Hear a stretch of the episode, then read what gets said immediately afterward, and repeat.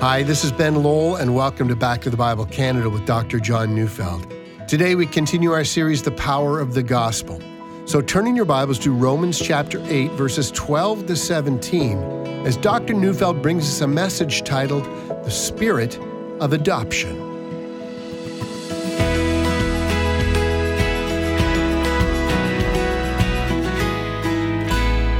Find it amazing how often the Apostle Paul gives various names to the Holy Spirit.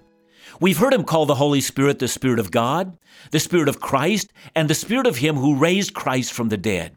Now, in today's passage, Paul has a new name for the Holy Spirit. He calls him the Spirit of Adoption. Now, that's significant because, as we will see, this title will be essential in understanding if we're truly saved. Let's read Romans 8 12 to 17. So then, brothers, we are debtors not to the flesh to live according to the flesh. For if you live according to the flesh, you will die. But if by the Spirit you put to death the deeds of the body, you will live. For all who are led by the Spirit of God are sons of God. For you did not receive the spirit of slavery to fall back into fear, but you have received the spirit of adoption as sons, by whom we cry, Abba, Father. The Spirit Himself bears witness with our spirit that we are the children of God. And if children, then heirs, heirs of God and fellow heirs with Christ, provided we suffer with Him, in order that we may also be glorified with Him. You know, as we work our way through our passage today, we're going to see that adoption is central to Paul's thought. J.I. Packer put it this way He said, Adoption is the highest privilege that the gospel offers, higher even than justification. That may lift a few eyebrows, said Packer, that justification by which we mean God's forgiveness of the past together with his acceptance of the future is the primary blessing and fundamental blessing of the gospel is not in question. But that's not to say that justification is the highest blessing of the gospel. Adoption is the highest blessing of the gospel, end quote. Now that's quite a statement to make, and, and at, at first it seems hard to believe. But the more that I've thought about that, the more I think that Packer is right. Let me explain. Adoption does not follow by logical necessity. God could have given us a new heart and put a desire in us to love His ways. He could have forgiven our sins and made us acceptable in His presence. In that case, how joyful it would have been to be in His army, one of His chosen troops, ready to go to battle for our King.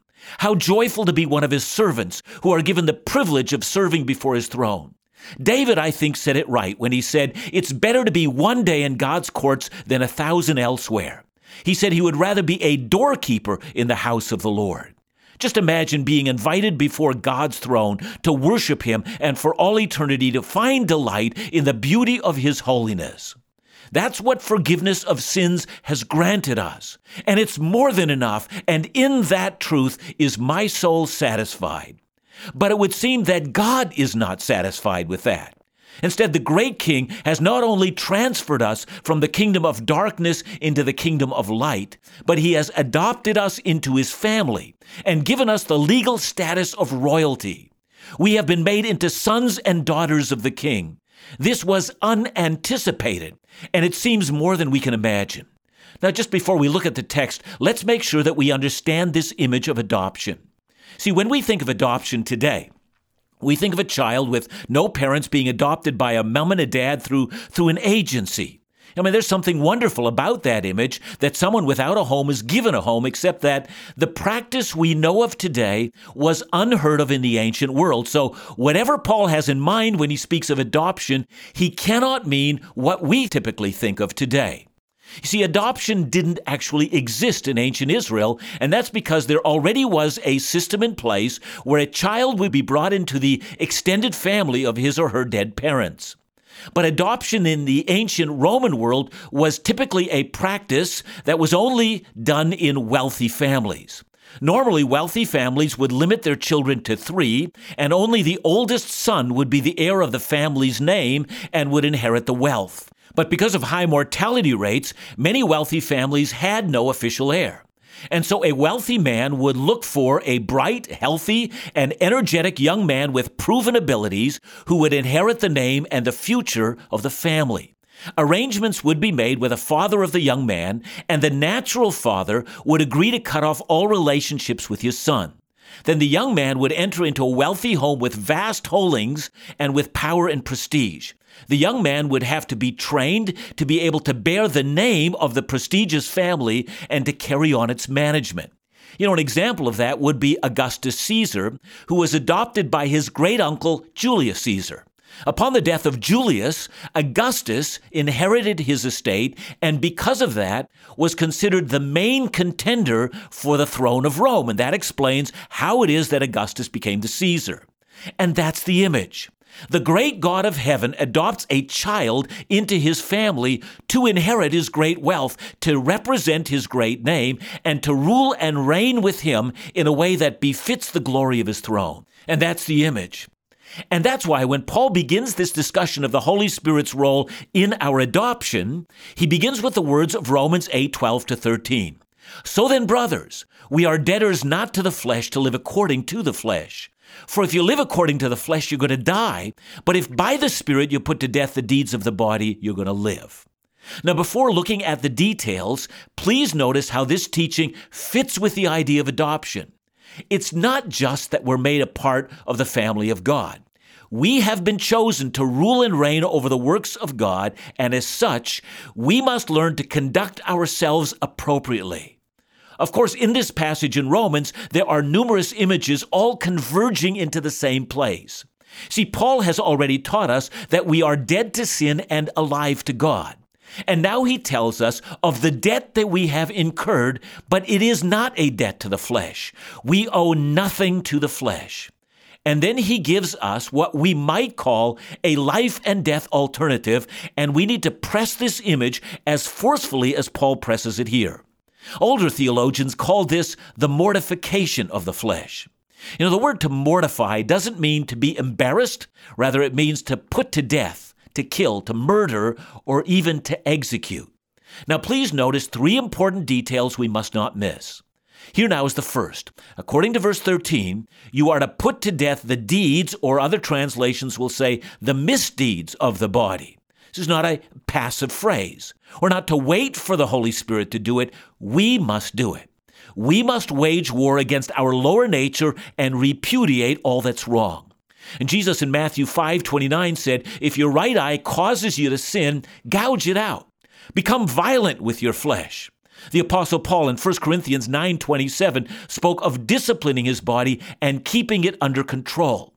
Indeed, the entire image of self control is that we do not allow our lower impulses to rule our will. Instead, the body is to be submissive to our wills and ultimately to the rule of God. We must rule the body lest the body rules us. All believers are commanded to root out with deadly earnestness all causes of sin in our lives. If there's an area in your life where you displease your Savior, you are commanded to find a way of killing that thing. No peace treaty, no uneasy truce, all out war until that thing that displeases your Savior is dealt a death blow. So, first, that is what we are commanded to do. You must do it regardless of the cost. And second, you must do it. It's not a suggestion, it's a command. But how are we to do this? And Paul answers, by the Spirit. In the next verse, Paul will tell us that one of the roles the Holy Spirit takes is that he leads us and we must submit to his leadership. We must ask for his help in our weakness. We must listen when he convicts us. We must actively set our minds on the things of the Spirit. We must walk in step with the Spirit. And as we do these things, we are learning to rely on his and not our own power. We are engaged in a great battle, but we fight this battle with the greatest weapon ever devised, the Holy Spirit. And now what's at stake? I suspect there are many who simply will not believe Paul's warnings, but nonetheless, he is crystal clear. Verse 13 contains no nuances, it's straight out, easy to understand truth. If you are to live according to the flesh, you're going to die. Either you put the flesh to death, or the flesh puts you to death. If you don't mortify the flesh, you're going to hell. There is no eternal hope for the person who does not engage in warfare to kill the flesh. You are in a warfare in which what is at stake is your immortal soul. And some are going to protest and say, but wait a minute, hasn't Christ died for me? Please understand, according to Romans 6, it is only by dying with Christ to sin that the penalty for sin is paid for. No, it won't do to talk about being forgiven by Christ and then living according to the flesh. That's a contradiction. More than one person has been confused by such a sloppy gospel and has lost their soul. Don't be deceived. What you are engaged in is a deadly war, engaged in in earnestness. And when we come back, we're going to get a sense of how we can still have this abiding sense of eternal security.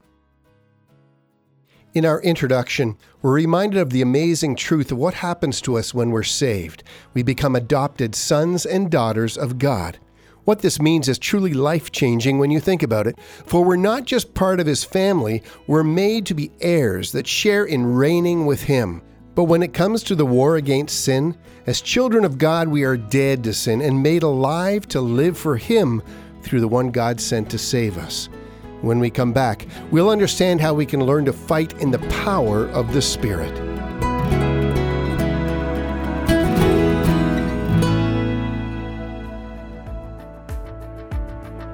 There is nothing that happens apart from the hand of God.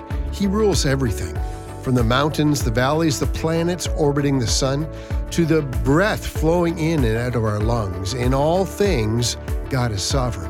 That's the theme of Back to the Bible Canada's annual scripture calendar.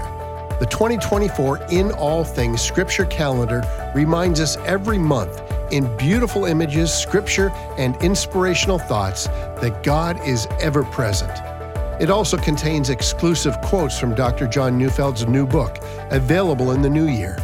It's our hope that this wall calendar resource, complete with a one year Bible reading plan, will encourage you and help you maintain a spiritual discipline of daily Bible reading in the new year. As part of our commitment to providing biblical resources without barrier, we're offering this calendar for free just for the asking. To request yours today, call us at 1 800 663 2425 or visit backtothebible.ca.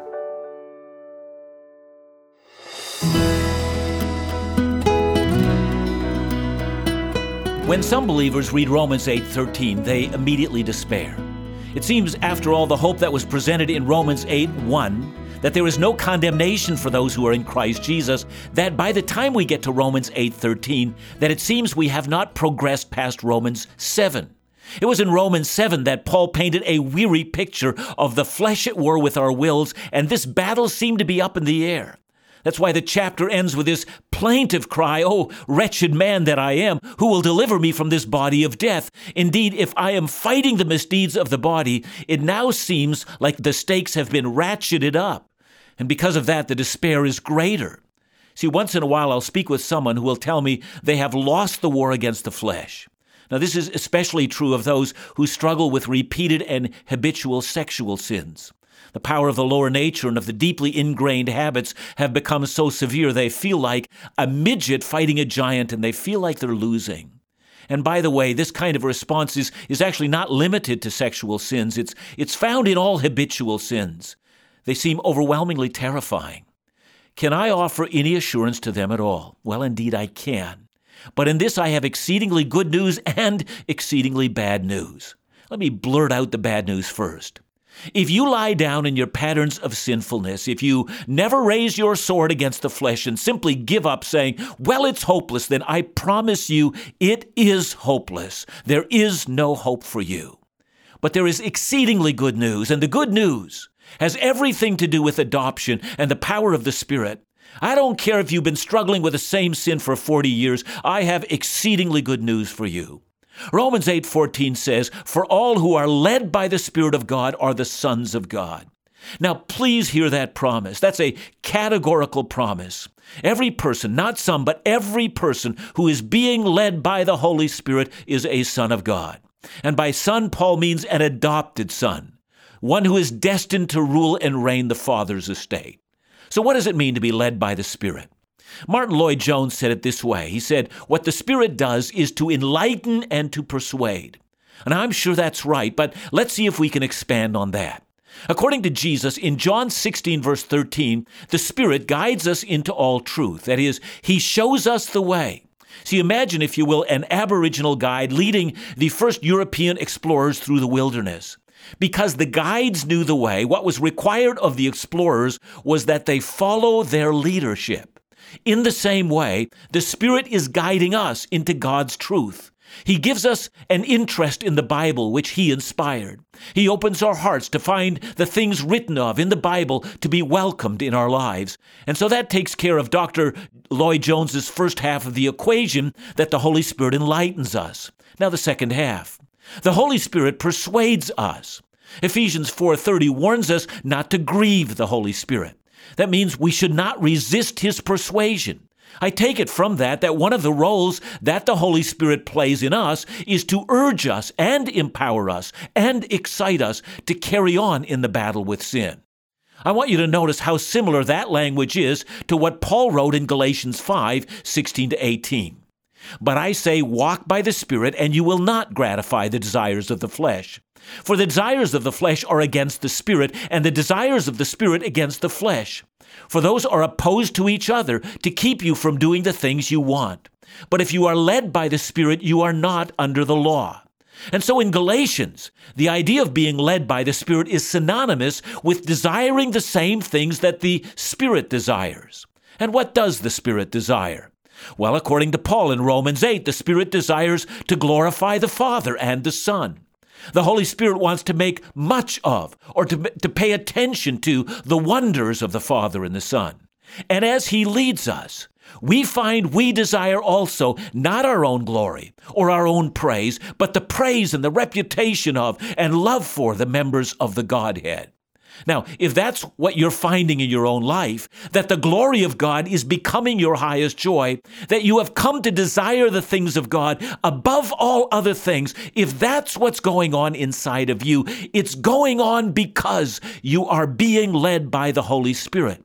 If that's happening in you, then categorically, regardless of everything else, you are a child of God. You are a son or a daughter of God.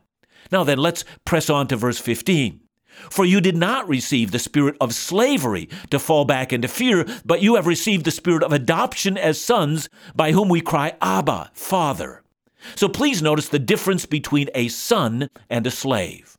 A slave is afraid for every act of failure or disobedience that the slave displays is met with displeasure and punishment. But when an heir was adopted into a household, that heir was being trained to manage and rule over and represent the estate of a wealthy father. See, the difference between a slave and a son is incredible. A slave is forced, even threatened into compliance. A son is being trained to rule the estate. A slave is afraid of failure.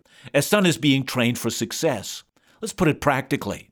Let's assume that you're in a fight with the flesh because you are. The fight is life and death. If the flesh wins, you die. If you win, the flesh dies. The slave learns the law and knows that failure is fatal. The son does not fear failure, but anticipates that his training is good enough to make him an able heir.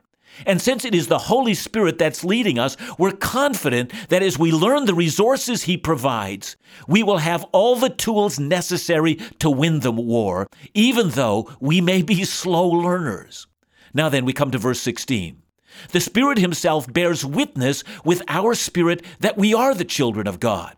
See, there are some that argue that this must mean a kind of inner, subjective awareness that all believers have. Perhaps but I'm not so sure. I think the witness we have is the witness of being led by the Spirit to desire the things of God above all other things. If that's who you are, the Spirit is bearing witness that you must not fear in your struggle. You are not a slave, you're a child. Now to verse 17. And if children, then heirs, heirs of God, and fellow heirs with Christ, provided we suffer with him, in order that we may also be glorified with him. Of course, we have a wonderful promise, a promise we won't have time to mine properly today, but at the very least, you have been given a calling that you will, as the heir of the Father's estate, rule with Christ over all the works of his hands. That in itself is worth a long Bible study. But notice as well, back in verse 15, the cry of our heart to God, the mighty Creator, is Abba, Father, Daddy, Papa, a term of endearment. We belong to God and we belong to His promises. But then, in the midst of all these marvelous promises, is the promise that we will also suffer with Christ. See, suffering is necessary for all heirs in their training. The writer of Hebrews reminds us in Hebrews 12, verse 6, that the Lord chastises every son whom he receives. Hardships are sent to discipline us so that we will no longer find the things of the flesh to be a delight, so that the things of this earth, well, they're going to grow strangely dim. So, what are we left with in this passage? Well, for one, we know that every believer is locked into warfare, and it is a warfare of life and death. If you're not fighting to win and to kill the sin in your life, well, you're not a believer. But we who are believers, who love the things of God above all other things, do not fear the outcome even at all. The one who has adopted us has a great training program, and he never fails to train his sons or daughters to reign with him. So ours is never a cry of despair. Rather, it is the spirit of adoption who leads us in a very different cry. Ours is Abba, Father.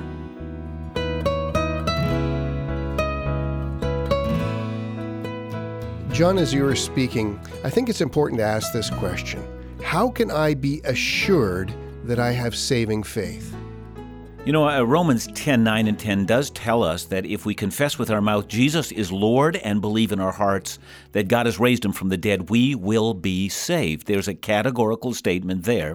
So, faith in Christ unto salvation, trust that Christ's work on the cross was on our behalf, and a full confidence that we are in Him is indeed saving faith. I think I argue that saving faith, when it's real, does produce a lasting result in an individual, and that always follows. So, those two things I think I'm saying. In our study today, we learn so much about the Holy Spirit, about our adoption as children and heirs of God, the war against sin, and the assurance of salvation. We may wonder why Paul goes back to the basics surrounding our faith and the gospel itself, but I think one can see why. It is only when we come to live out the truths of the gospel where we discover the secret to living in a way that is pleasing to God and gives us purpose and hope. I hope that we can be encouraged and challenged with Dr. Neufeld's teaching on the spirit of adoption from Romans chapter 8. Be sure to continue listening tomorrow on the program as we'll look at Romans chapter 8 verse 18 in our series The Power of the Gospel. Back to the Bible Canada, leading you forward in your walk with Jesus every day.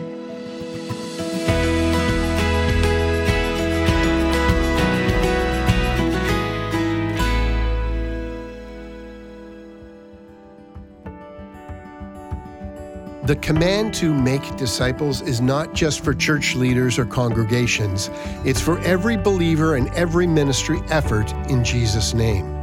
Back to the Bible Canada is a disciple making ministry through its teaching, broadcast, and publications. One of these resources includes the bi monthly Truth and Life magazine.